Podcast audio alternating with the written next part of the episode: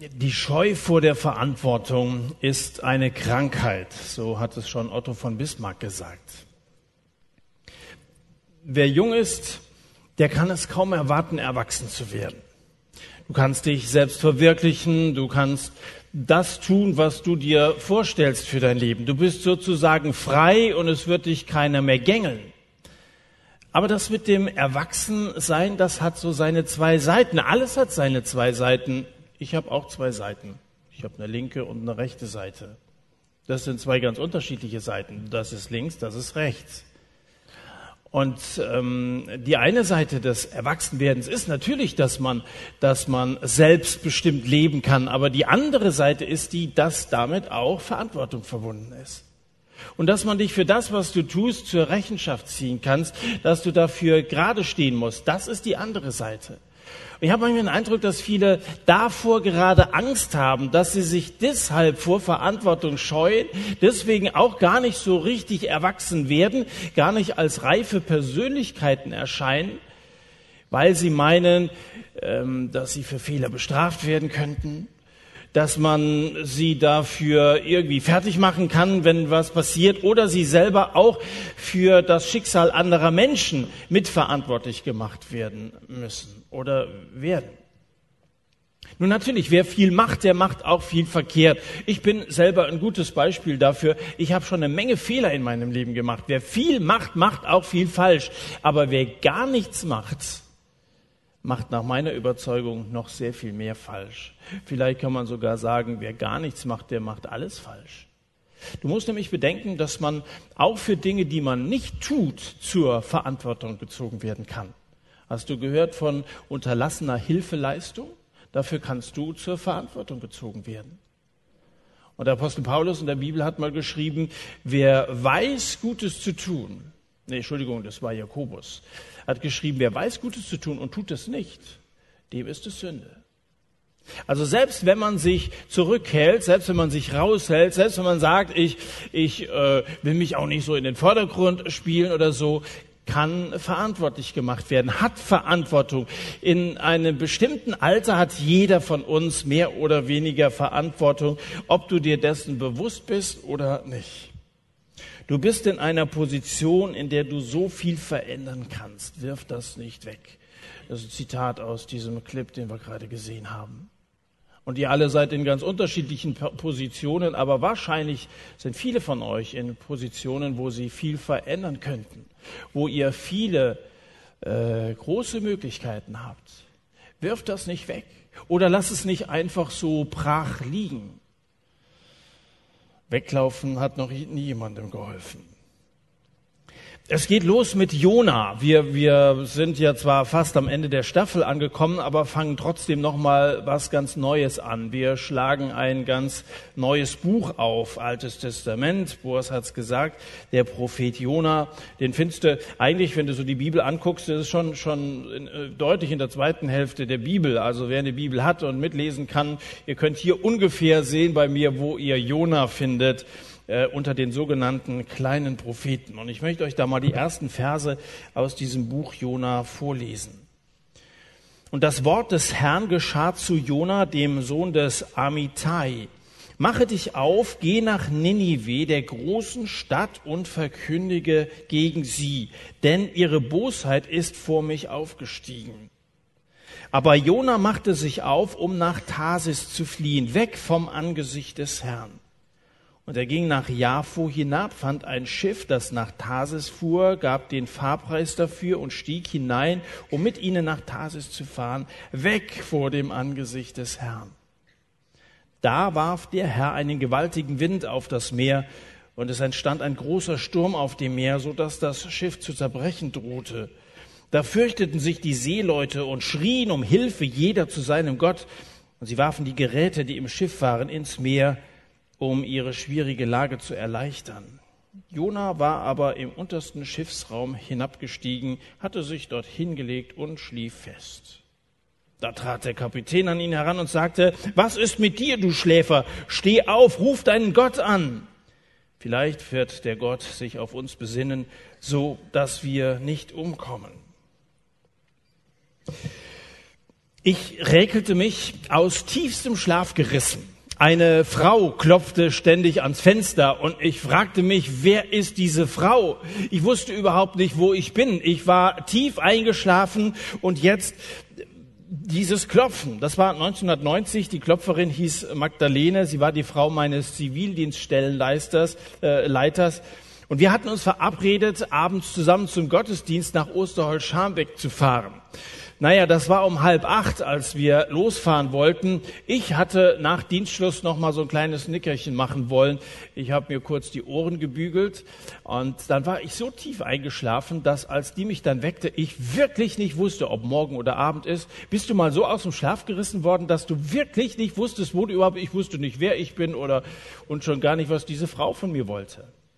Und so ähnlich stelle ich mir das vor, als Jona tief unten im Schiff, tief eingeschlafen war, dieser Kapitän an ihm rüttelt und sagt, hey du Schläfer, wach auf, biete, wir sind alle in, in größter Aufregung, wir wissen überhaupt nicht, wie es war, vielleicht gehen wir unter, du schläfst hier, wie kannst du pennen, wenn, wenn wir in Lebensgefahr schweben? Ähm, das ist äh, die Geschichte von Jona. Wir müssen mal so ein bisschen den Hintergrund äh, erforschen, damit wir äh, wissen, geschichtlich das Ganze ein bisschen einzuordnen, wenn uns das diese und die nächsten Wochen noch bis Ende März beschäftigen soll. Da müssen wir wissen, wo das Ganze spielt. Das ist eine Story, die 3000 Jahre alt ist. Gott beruft Jona an einem kritischen Punkt in der Geschichte seines Volkes Israel.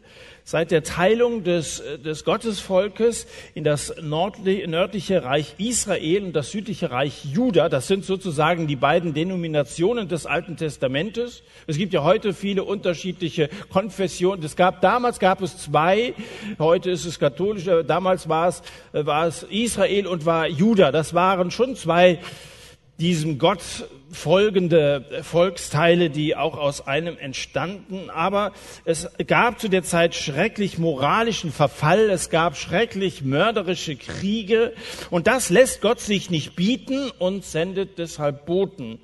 Eine Reihe von Propheten. Nach Israel sendet er Elia, dann Elisa, Namen, die du vielleicht einmal gehört hast. Danach Amos, Jona und Hosea. Da gehört also Jona geschichtlich hin. Jona lebt und wirkt zur Zeit von Jerobiam II. Das ist der König von, von Israel gewesen, 150 äh, Jahre nach dem Tod von Salomo. Und das ist ein, ein sogenannter böser König. Das heißt ja immer wieder, es gab äh, Könige, die taten, was Gott wollte. Und es gab aber auch solche, die taten, was Gott nicht wollte. Die haben anderen Göttern gedient. Und das war ein gottloser Mann, dieser Jerobiam. Aber dieser, dieser böse König der sich auf Abwegen befindet, er hatte Erfolg. Abwege sind oft Gerate. Es ist nicht abwegig, dass man auf falschen Wegen viel Erfolg hat. Von diesem Jerobiam, dem zweiten, heißt es in 2. Könige Kapitel 14, es gelang ihm, alle Gebiete, die zum Reich Israel gehörten, zurückzuerobern, von Lebo Hamad bis hinunter zum Toten Meer. Jerobiam hatte Erfolg. Man konnte, könnte meinen, dass ein Mann, der, der Gott ignoriert, dass er kein gesegnetes, sondern ein Leben voller Niederlagen führt. Das ist nicht der Fall gewesen bei Jerobiam. Und dann zeigt sich nach dieser Stelle hier in 2. Könige 14, dass Jona in einer Position ist, in der er viel verändern kann, ähnlich wie wir das gerade in dem Clip gesehen haben. Es geht weiter in dieser Stelle, damit ging in Erfüllung, also er hatte viel Erfolg, er hat, hat äh, Landteile zurückerobert, die Israel zustanden.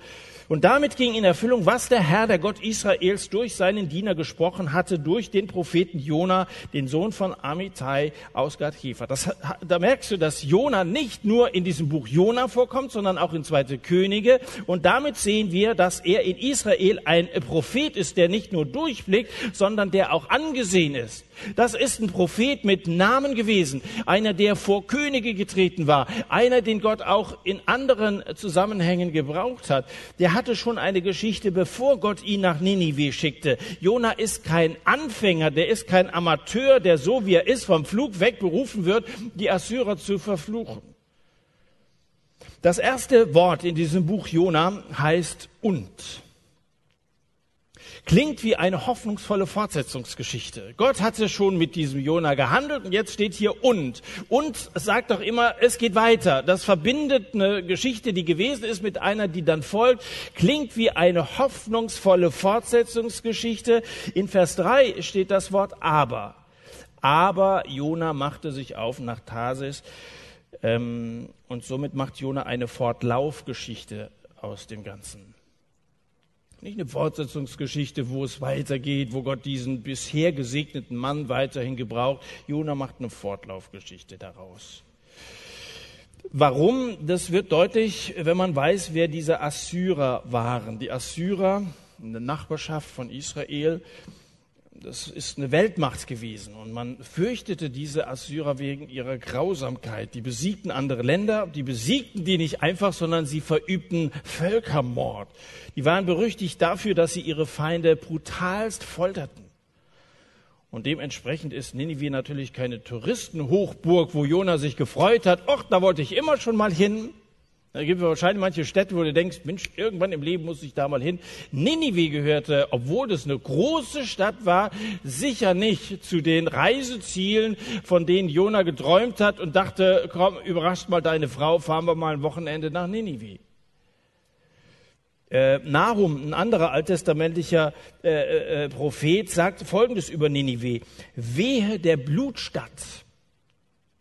Ist das eines deiner Traumziele, eine Blutstadt? Ähm, ganz erfüllt mit Lüge und Gewalttat. Das Rauben hört nicht auf, Peitschengeknall, lautes Rädergerassel, jagende Pferde, springende Wagen, wilde Reiter, flammendes Schwert, blitzendes Speer. Das hört sich nicht sehr attraktiv an. Eine Menge von erschlagenen Haufen von Toten und Leichen ohne Ende. Man stolpert über ihre Leichen. Das sagt Nahum in Nahum Kapitel 3 über Ninive. Damit könnt ihr euch so ein bisschen ein Bild machen von dieser Stadt. Die Assyrer beobachteten die Erfolge Jerobiams und das Erstarken Israels sicher mit, mit Interesse. Er nahm Land ein. Und wenn so ein Nachbarland größer wird und man mit denen eben nicht so gut dran ist, und zur damaligen Zeit war, war politisch nicht alles so diplomatisch zu lösen, sondern da wurde gleich wieder ein Krieg angefangen, ja, man sich denken, dass die Assyrer ein bisschen nervös geworden ist. Sie selber ging gerade durch eine politisch eher schwierige, eine instabile Phase. Das wurde durch eine Serie von schwachen Herrschern begünstigt.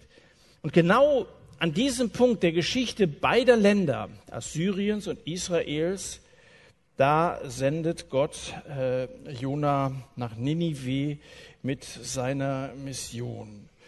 Nach Ninive in Assyrien, der größten Stadt der Welt damals. Und ich glaube, dass es ein Punkt gewesen ist, an dem seine Mission ganz besonders große Wirkung haben würde. Zum einen würde es den Leuten von Ninive zeigen, wie gnädig Gott ist. So geht die Geschichte am Ende auch aus. Und das andere ist, dass das wohlhabende, undankbare, ungläubige Israel wachgerüttelt werden würde. Dass ihnen gezeigt wird, dass Gott ein großer, gütiger Gott ist, der allen Menschen gegenüber wohlgesonnen ist. Aber Jona sagt sich, bevor ich da viel Staub aufwirbel, mache ich mich aus demselben. Wer bin ich, der ich den Niniviten die Leviten lese? Ähm, Jona erhält einen konkreten Auftrag und geht los. So erwartet man das ja, oder? Ein Prophet kriegt einen Auftrag und er geht los. Das tut Jona auch, aber in genau die entgegengesetzte Richtung. Ähm, äh, er läuft fast 100 Kilometer von Gad Hefer, haben wir hier gelesen, ganz in der Nähe von Nazareth übrigens, wo Jesus aufgewachsen ist. Läuft er 100 Kilometer bis zum Hafen nach Jaffo. Da findet ihr er ein Schiff, das nach Westen fährt an einen Ort namens Tarsis, wahrscheinlich im heutigen Spanien. Ninive aber lag im Osten, so nordöstlich und jetzt ging es nach, nach äh, Südwesten. In genau die entgegengesetzte Richtung flieht Jonah. Und was ist das für eine wunderbare Vorsehung, dieses Fährboot, das er da antrifft? Genau das, was er braucht. Er zahlt den Preis, er geht an Bord und findet, als das Schiff dann lossegelt, unter Deck einen ruhigen Platz und fällt in einen gesunden Schlaf. Er ist entkommen und Gott hat ihn laufen lassen. Seine Flucht ist erfolgreich. Ja, Abwege sind oft geebnete Wege. Wenn du sagst, ich bin einen Weg gegangen und es hat sich mir nichts in den Weg gestellt, also muss dieser Weg richtig sein, das ist für mich noch kein Beleg dafür. Es hat alles geklappt. Sieht das nicht aus, als hätte Gott das alles vorbereitet? Da ist ein Schiff, alle, alle, aber das ist nicht der Auftrag Gottes gewesen. Abwege sind manchmal geebnete Wege. Das haben wir jetzt schon zum zweiten Mal festgestellt bei Jerobiam und bei Jona auch. Wir neigen manchmal dazu, den einfachsten Weg zu wählen. Das scheint logisch zu sein. Warum soll man sich abrackern, wenn man es auch leichter haben kann? Warum soll man nicht das Leben genießen? Warum muss man die Dinge immer unnötig kompliziert machen? Nun, ich würde schon sagen, es ist okay, wenn man das Leben genießen will. Es ist auch gut, sich nicht unbedingt Komplikationen zu schaffen, wo man sie nicht unbedingt braucht. Aber manchmal muss man genau das tun. Hinterfrage immer deine Motive, wenn du losgehst. Du hast dir etwas vorgenommen, frag dich, warum tue ich das eigentlich? Wenn du bei diesen Motiven Trägheit feststellst, dann trägt das nicht unbedingt zum Fortschritt deines geistlichen Lebens bei. Und wenn du Verantwortungslosigkeit feststellst, dann haben deine Mitmenschen nichts von dir. Der Weg von Jona ist ja auch nur vordergründig gerade. Die Bibel sagt ja, dass es vom ersten Schritt Stufe für Stufe bergab ging. Schaut mal genau hin. Er ging nach Jafo hinab, heißt es in Vers 3. Dann in den untersten Schiffsraum, Vers 5. Danach in den Tiefschlaf. Schließlich wird er in die Meerestiefe gezogen und von einem großen Fisch Also tiefer geht's ja gar nicht mehr. Es ging, es ging immer, das hat er erst nicht gemerkt. Und das, das ist ja, wenn man so allmählich Stufe für Stufe, wenn das ein Riesenabhang gewesen wäre, hätte er sich nicht getraut. Aber so Stufe für Stufe ist kein Problem, ist ja halt ein bisschen eine andere Perspektive und so. Es ging bergab, es ging bergab. Und er fühlte sich wohl dabei. Und er war so cool, dass er sehr gut schlafen konnte. Er hatte ein reines Gewissen. Er glaubte tatsächlich vor Gott fliehen zu können. Gott wird das nicht merken. Es gibt ja noch andere Propheten. Vielleicht beruft er jemand anderen, der so lebensmüde ist, um nach Ninive zu gehen. Auf Stufe 3, kurz vorm Einschlafen, sagt er noch ein Gedicht auf. Wer Ninive kennt und dahin rennt und sich nicht drückt, der ist verrückt. Wobei er ja eigentlich nicht äh, vor den Leuten aus Ninive flieht, nicht vor den Assyrern, sondern er flieht vor Gott. Er machte sich auf, weg vom Angesicht des Herrn. Er floh nicht vor diesen Leuten, er floh vor Gott. Wie hat sich Jona das wohl vorgestellt? Man muss ja bedenken, der ist ja gläubig. Und er hat seine Erfahrungen mit Gott gemacht. Er ist ein Prophet und trotzdem ist er ungehorsam. Obwohl er wissen müsste, besser als manch anderer wissen müsste, dass man aus dem Hoheitsgebiet Gottes nicht fliehen kann als wenn das Reich Gottes, wenn, als wenn das Landesgrenzen und, und Zollschranken hätte, wo man sich dann rausbegeben kann. Äh, natürlich gibt es Verbrecher, die ins Ausland fliehen, weil es da schwieriger ist, die zu fassen. Aber Gottes Reich hat keine Landesgrenzen. Da kann man nicht einfach so Grenzen überschreiten und dann bin ich vergessen, da kann ich untertauchen. Das Reich Gottes ist ja allumfassend, weltweit, da wo, wo, wo Gott Macht eingeräumt wird, da ist auch Reich Gottes zu finden. In Psalm 139 steht, wohin sollte ich gehen vor deinem Geist? Wohin fliehen vor deinem Angesicht? Da hat es jemand verstanden.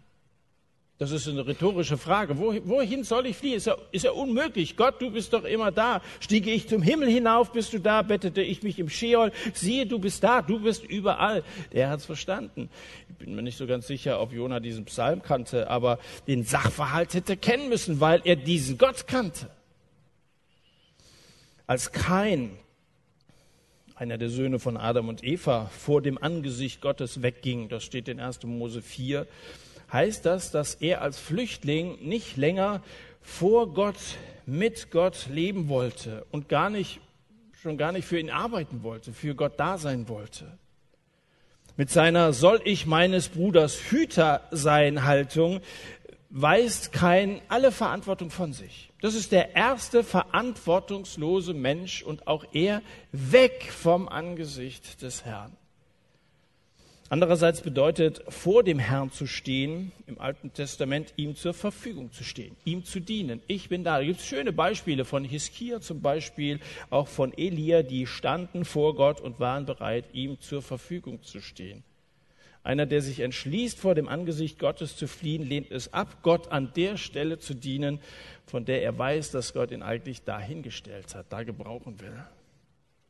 Also die Flucht von Jona ist vor allem eine geistliche und erst in zweiter Linie eine geografische Angelegenheit. Indem Jona in den Westen flieht, hofft er es unmöglich zu machen, Gott im Osten zu dienen. Aber Ferne entfernt noch nicht von Verantwortung. Vielleicht läufst du gerade vor irgendeiner Verantwortung davon. Ich kenne ja die Einzelnen von euch nicht so genau.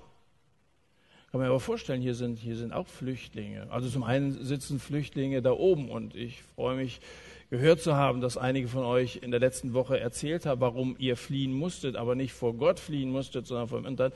Das sind Flüchtlinge. Das sind, eigentlich sind das arme Leute, die entwurzelt sind und jetzt hier in einer Gesellschaft leben müssen, die gar nicht ihre Gesellschaft ist, die heimatlos geworden sind. Aber ich glaube, es gibt noch sehr viel mehr Flüchtlinge als die, die jetzt gerade die Predigt da oben übersetzt bekommen von meiner Frau. Ich glaube, dass es auch eine ganze Reihe von Flüchtlingen hier in diesem Raum unten gibt, die unsere Sprache sprechen, die zu unserer Kultur gehören, die aber Flüchtlinge sind, weil sie eine Verantwortung aufgetragen bekommen haben, sich dessen aber entweder überhaupt nicht bewusst sind oder ganz bewusst sagen, nein, danke, oh, ich will noch die Jahre meiner Jugend genießen und so, aber Verantwortung, das klingt mir nicht sehr angenehm. Vielleicht läufst du irgendwie vor einer Verantwortung davon, einer Verantwortung, der du dich besser stellen solltest. Vom Gefühl her läuft vielleicht alles glatt bei dir. Also du, du leidest gar nicht darunter. Flüchtlinge leiden normalerweise darunter. Und früher oder später merkt auch ein Flüchtling vor Gott, dass er auf dem verkehrten Weg ist, aber nicht immer von Anfang an. Bei Jona ist alles glatt gelaufen, vielleicht läuft bei dir alles wunderbar und glatt. Du merkst nicht, dass deine Flucht schlecht ist. Wenn sich allerdings daraus schlechte Konsequenzen ergeben, dann wird man manchmal auf einmal wach. Und dann merkst du auf einmal, da rüttelt jemand an dir und da sind ganz schöne Turbulenzen und, und, und äh, es schaukelt alles und du merkst, oh, oh, irgendwas stimmt hier nicht. Und in so einem Augenblick, wenn die Konsequenzen Menschen einholen, dann bietet sich einem Menschen dir, bietet sich die Chance, zu Gott zu schreien und ihn um Hilfe anzurufen. Für Jona ist dieser Augenblick an Bord des Schiffes gekommen. Da warf der Herr einen gewaltigen Wind auf das Meer und es entstand ein großer Sturm auf dem Meer, so dass das Schiff zu zerbrechen drohte.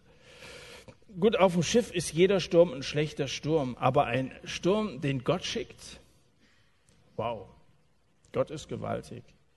Und wenn Gott einen Wind schickt zum Gericht, einen Wind, um einen wach zu rütteln, oh oh, in dessen Haut möchte ich nicht unbedingt stecken. Gott lässt das Schiff auf dem Wasser umherwirbeln wie eine Quietscheente in der Badewanne. Das Gebälk äh, quietscht und knarrt und das ganze Ding droht tatsächlich auseinanderzubrechen, steht hier im Text. Das heißt, dass selbst die Seeleute Angst haben. Wenn ein alter, erfahrener Seebär zu, zu zittern anfängt, dann ist die Lage wirklich ernst. Die Seeleute geben Stoßgebete zum Himmel ab und jede Hoffnung auf, sich aus eigener Kraft gegen den Sturm äh, stemmen zu können. Muss man vor, ich weiß, wer von euch äh, jetzt letzte Zeit mal im Flugzeug unterwegs gewesen ist, stell mal vor, du bist ein Passagier im Flugzeug, hörst folgende Durchsage. Achtung, Achtung, hier spricht Ihr Flugkapitän. Achtung, Achtung, eine Durchsage. Das da draußen ist wirklich ein Scheißwetter und ich habe die Kontrolle verloren. Oh, das, das hört sich gut an, oder? Hey, Nachbar schläft. Was willst du machen? Wirst du wahrscheinlich gucken, dass du den wach kriegst. Du wirst du selber Schweiß auf der Stirn haben. Ich habe die Maschine nicht mehr unter Kontrolle. Ich kriege allmählich Angst. Wenn jemand da hinten sitzen sollte, der beten kann, möge das jetzt bitte tun. Und übrigens, ich habe die Klappen geöffnet, um das Gepäck schon mal abzuwerfen. Das ist genau das, was der Kapitän hier gemacht hat, ja. Äh, ähm, die Mannschaft wird, wirft die gesamte Fracht wirft über Bord, damit, damit sie vielleicht noch ein bisschen mehr äh, Oberwasser haben. Der Kapitän fordert alle auf zu beten, findet dann Jona unter Deck. Eigentlich erstaunlich, dass der überhaupt eingeschlafen ist. Dann rüttelt er ihn wach, schreit, was ist mit dir, du Schläfer, steh auf, ruf deinen Gott an, vielleicht wird der Gott sich auf uns besinnen, dass wir nicht umkommen. Nun, ich nehme an, Jona weiß erstmal nicht so recht, wer da klopft, so wie ich damals im Zivildienst nicht so recht wusste, was was ist. Der wird da, da aus den tiefsten Träumen, versucht vielleicht den Kapitän in seine Träume noch irgendwie einzubauen, äh, aber dann auf einmal ist er dann, dann doch bei sich und muss sich der Verantwortung stellen.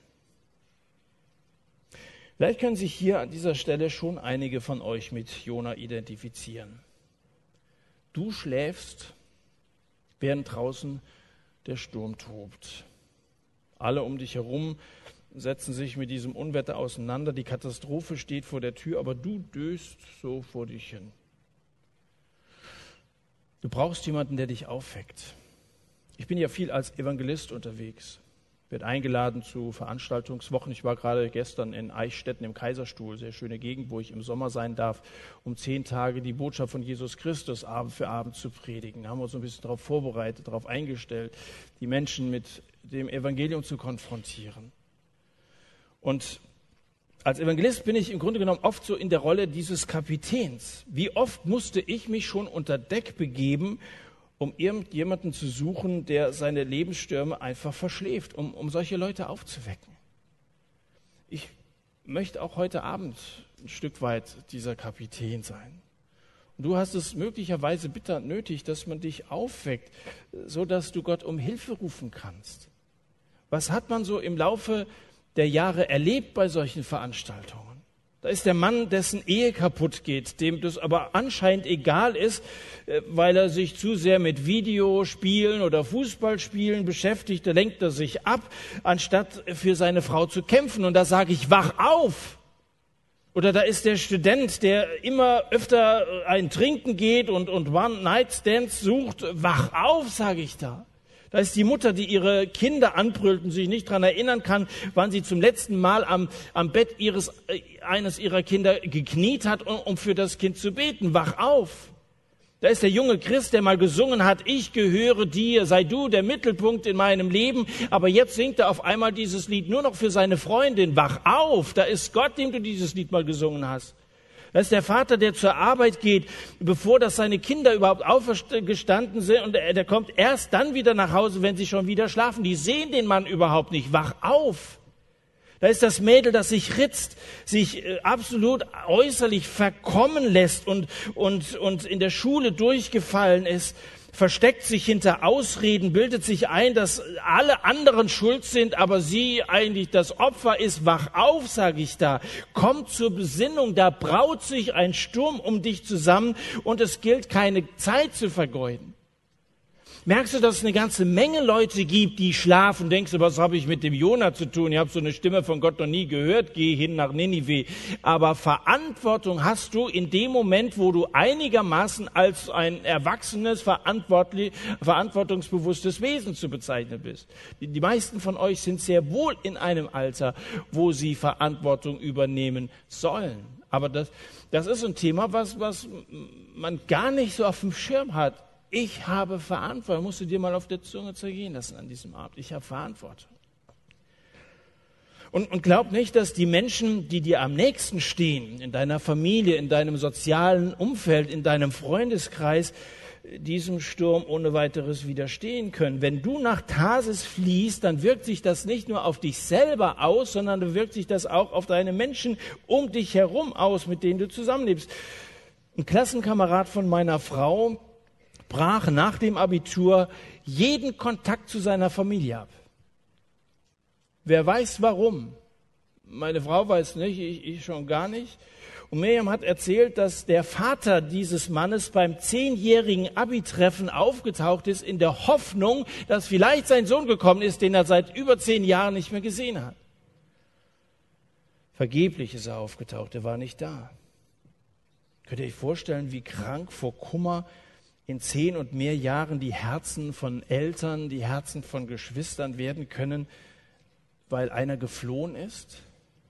Als Jona vor Gott wegrennt, da geraten auch die Seeleute in Panik und auch die Seeleute in Lebensgefahr. Alles, was sie über Bord werfen, ist verloren. Und als er vor Gott flieht, fügt er damit auch anderen Menschen um sich herum Schaden zu. Und damit bin nicht nur ich es, der dich aufrütteln will und sage, werde wach, wach auf, sondern auch ein Freund von dir sagt, wach auf, weil die Leute um dich herum sind betroffen von deiner Flucht. Wach auf.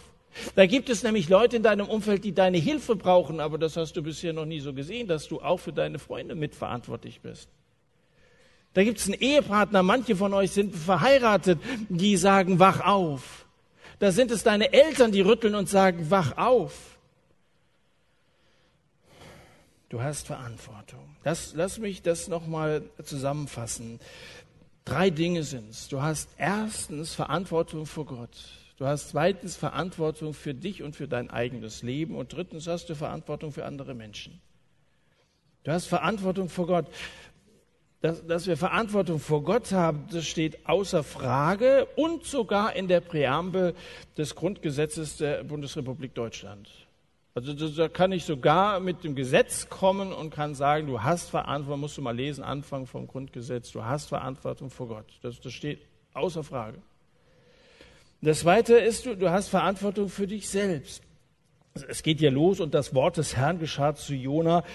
Ich sage ja nicht, dass du dasselbe Wort hast wie dieser Jona. Sage nicht, dass du unbedingt Missionar werden sollst und dass du jetzt nach Gießen oder nach Frankfurt ziehen sollst, in eine große Stadt und das Evangelium sagen. Das, vielleicht ist das nicht dein Auftrag, mag sein. Aber in vielen Bereichen haben wir keine konkrete Anweisung, dieses oder jenes sehr genau zu tun. Also so ein Wort, das man akustisch hört, das Wort geschah zu Dennis oder zu Clara, das erleben wir heute in aller Regel so nicht. Aber die Prinzipien der Bibel, das, was wir hier Sonntag für Sonntag predigen und was du selber in der Bibel lesen kannst, diese Prinzipien bieten einen weiten Spielraum, zum Beispiel für eine berufliche Entscheidung, die du gerade triffst. Da steht nirgendwo so ein, so spricht der Herr, ergreife diesen oder jenen Beruf, was die Sache einfacher machen würde. Und dann in solchen Situationen neigen wir dazu, nach offenen Türen äh, zu suchen, also nach günstigen Umständen, die, die wir als Bestätigung ansehen würden. Jona hatte sich von Gott losgemacht und darauf fand er dann eine ganze Reihe von günstigen Umständen vor, die ihm dann die Flucht ermöglicht haben. Diese offenen Türen begünstigten seine Flucht nach Tarsis, statt dass sie sie verhindert hätten. Und deswegen sollten wir nicht einfach immer nur diesen offenen Türen vertrauen. Vertraue nicht einfach nur offenen Türen. Matthew Henry hat gesagt, der einfache Weg ist nicht immer der richtige. Wenn du das Wort Gottes zulässt, wenn du das hörst, wenn du es selber liest und dann auch umsetzt, wenn du beten bedenkst, was die Bibel sagt, dann bist du eigentlich sehr gut ausgerüstet. Du hast Verantwortung für dein Leben vor Gott. Und dann das Dritte, du hast Verantwortung für andere Menschen. Konkret kann ich dir nicht sagen, welcher Mensch hier gemeint ist in deiner Situation.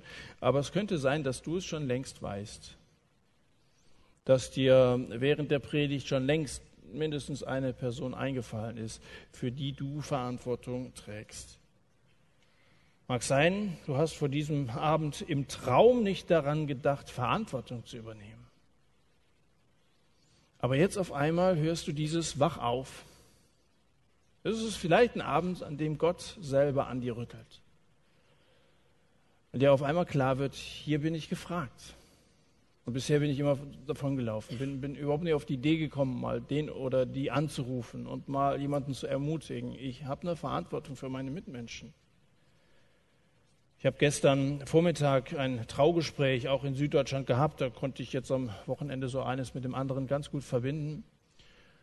Und die Braut, die im nächsten Monat, Ende April, heiraten will, hat einen schwerbehinderten Bruder, der nicht reden kann, der immer schon äh, getragen werden musste als, als Kind und jetzt im Rollstuhl sitzt und, und wenig selber machen kann. Aber Franzi, das ist die Braut, die Schwester des behinderten Jungen, hat von klein auf Verantwortung gelernt für ihren Bruder. Und ich schätze sie ein als eine reife Persönlichkeit, über die ich mich richtig freue. Und ihr Mann, der sie im nächsten Monat heiraten wird, ist zu beneiden, eine solche Persönlichkeit heiraten zu dürfen, eine verantwortungsbewusste Person heiraten zu dürfen. Und das ist eine, ist eine die ist, weiß ich, ich habe sie gar nicht gefragt. Ich habe denen gestern so viele Fragen gestellt, ich habe sie gar nicht gefragt, wie alt sie ist. Aber sie ist irgendwie Anfang 20, so wie manche von euch auch. Du hast Verantwortung für andere Menschen. Jona nimmt übernimmt am Ende des Kapitels die Verantwortung, indem er sich von den Seeleuten ins Meer werfen lässt. Sagt er, ich bin schuld, ich bin vor Gott davongelaufen, die Seeleute sind entsetzt und dann, dann versuchen sie es erst nochmal weiter aus eigener Kraft, wie wir auch immer, wenn es irgend geht, versuchen wir alles aus eigener Kraft und dann fordert Jona sie eindringlich auf, werft mich ins Meer und das Meer wird ruhig werden. Und so geht Jona unter. Gluck, gluck, gluck. Dich dagegen will ich heute Abend auffordern, aufzutauchen. Jona ist untergegangen. Dich möchte ich auffordern, aufzutauchen, wenn du zukünftig Verantwortung übernehmen willst. Dich will ich auffordern, aufzustehen, wenn du heute Abend gemerkt hast, ich bin hier gemeint und ich sollte Verantwortung übernehmen. Wenn du diesem Wort Gottes von heute Abend gehorsam sein willst möchte ich auffordern, aufzustehen, wenn du dir etwas vornehmen möchtest, wenn du jemanden anrufen willst, wenn du in deiner Familie mehr Verantwortung übernehmen willst oder überhaupt Verantwortung übernehmen willst in deiner Familie, nicht mehr. Steht mal auf, die ihr denkt, das ist ein Wort, das gilt für mich. Steht mal auf zum Bekenntnis, denn es ist immer gut, mal auch wirklich zu einer Entscheidung zu stehen, im wahrsten Sinne des Wortes zu einer Entscheidung zu stehen und steht auch deswegen auf, weil ich gerade für euch besonders beten möchte. Hast du heute Abend gemerkt, du bist in einem Alter, wo du Verantwortung übernehmen solltest? Ist dir ein Bereich eingefallen, wo du Verantwortung übernehmen solltest und du eigentlich auf der Flucht bist? Dann steht auf. Steht auf zu einem Bekenntnis. Steht auf, sodass ich für euch beten kann. Steht auf, dass ihr unter dem Segen Gottes geht so wie Jona, was wir in den nächsten Wochen hören werden, zum zweiten Mal losgegangen ist. Ich möchte euch gerne in diesem Sinne senden, möchte euch in diesem Sinne den Segen Gottes zusprechen. Danke für euer Bekenntnis. Ich freue mich sehr darüber, dass viele aufgestanden sind, dass viele bereit sind, Verantwortung zu übernehmen. Das braucht unsere Gesellschaft, das brauchen eure Familien, das brauchen eure Kirchen und Gemeinden, verantwortungsbewusste Leute. Lasst uns beten. Vater, wir danken dir dafür, dass du es uns zumutest, dass wir Verantwortung übernehmen. Du bist Gott und du könntest alles alleine machen. Du hättest selber diese Leute in Ninive aufrufen können, Buße zu tun, aber Jona sollte das tun. Du hast es durch Jona getan. Und in unserem Umfeld könnten Leute zum Glauben kommen, ohne dass wir gefragt sind. Und es könnte Leuten besser gehen in unserer Familie, ohne dass wir ihnen ein gutes Wort zu sprechen oder ihnen helfen oder ihnen mal einkaufen oder sonst irgendwie Verantwortung übernehmen. Aber du möchtest, dass wir das tun. Wir wollen dir bekennen, dass wir manches Mal davongelaufen sind. Und dir bekennen, dass wir an vielen Stellen versagt haben, so wie Jona auch wollen dir bekennen, dass wir darüber eingeschlafen sind, dass wir vor, vor uns hingedöst haben und der Sturm getobt hat und wir das überhaupt nicht gemerkt haben. Danke, dass du uns heute Abend wachgerüttelt hast. Danke für diese beiden Worte, wach auf. Und jetzt wollen wir zur Besinnung kommen und wollen diesem zweiten Teil des Abends uns vor Augen führen, was das konkret bedeuten könnte und wollen uns von dir zeigen lassen, zu wem wir gehen sollen und wie die Woche, die jetzt vor uns liegt, aussehen kann. Gebrauch uns bitte. Ich möchte beten, dass wir mit einer großen Ermutigung von diesem Abend weggehen, mit großen Vorsätzen. Aber dass wir es nicht alleine tun von uns aus und dann doch irgendwie wieder irgendwo landen, wo du gar nicht mitgegangen bist, sondern dass wir mit dir gemeinsam losgehen dass du dann unsere Worte gebrauchst, unsere Taten gebrauchst, um andere zu segnen. Danke für jeden, der hier steht. Danke für jeden, der sich was vorgenommen hat. Ich möchte beten, dass du sie ausrüstest mit deiner Kraft, mit deiner Befähigung, mit Verantwortung, die von dir übertragen ist. So bete ich, dass wir ein Segen sind für andere Menschen. dass wir Verantwortung für unser eigenes Leben in die Hand nehmen, dass wir uns der Verantwortung vor dir, unserem Gott, bewusst werden. Amen. Gott segne euch.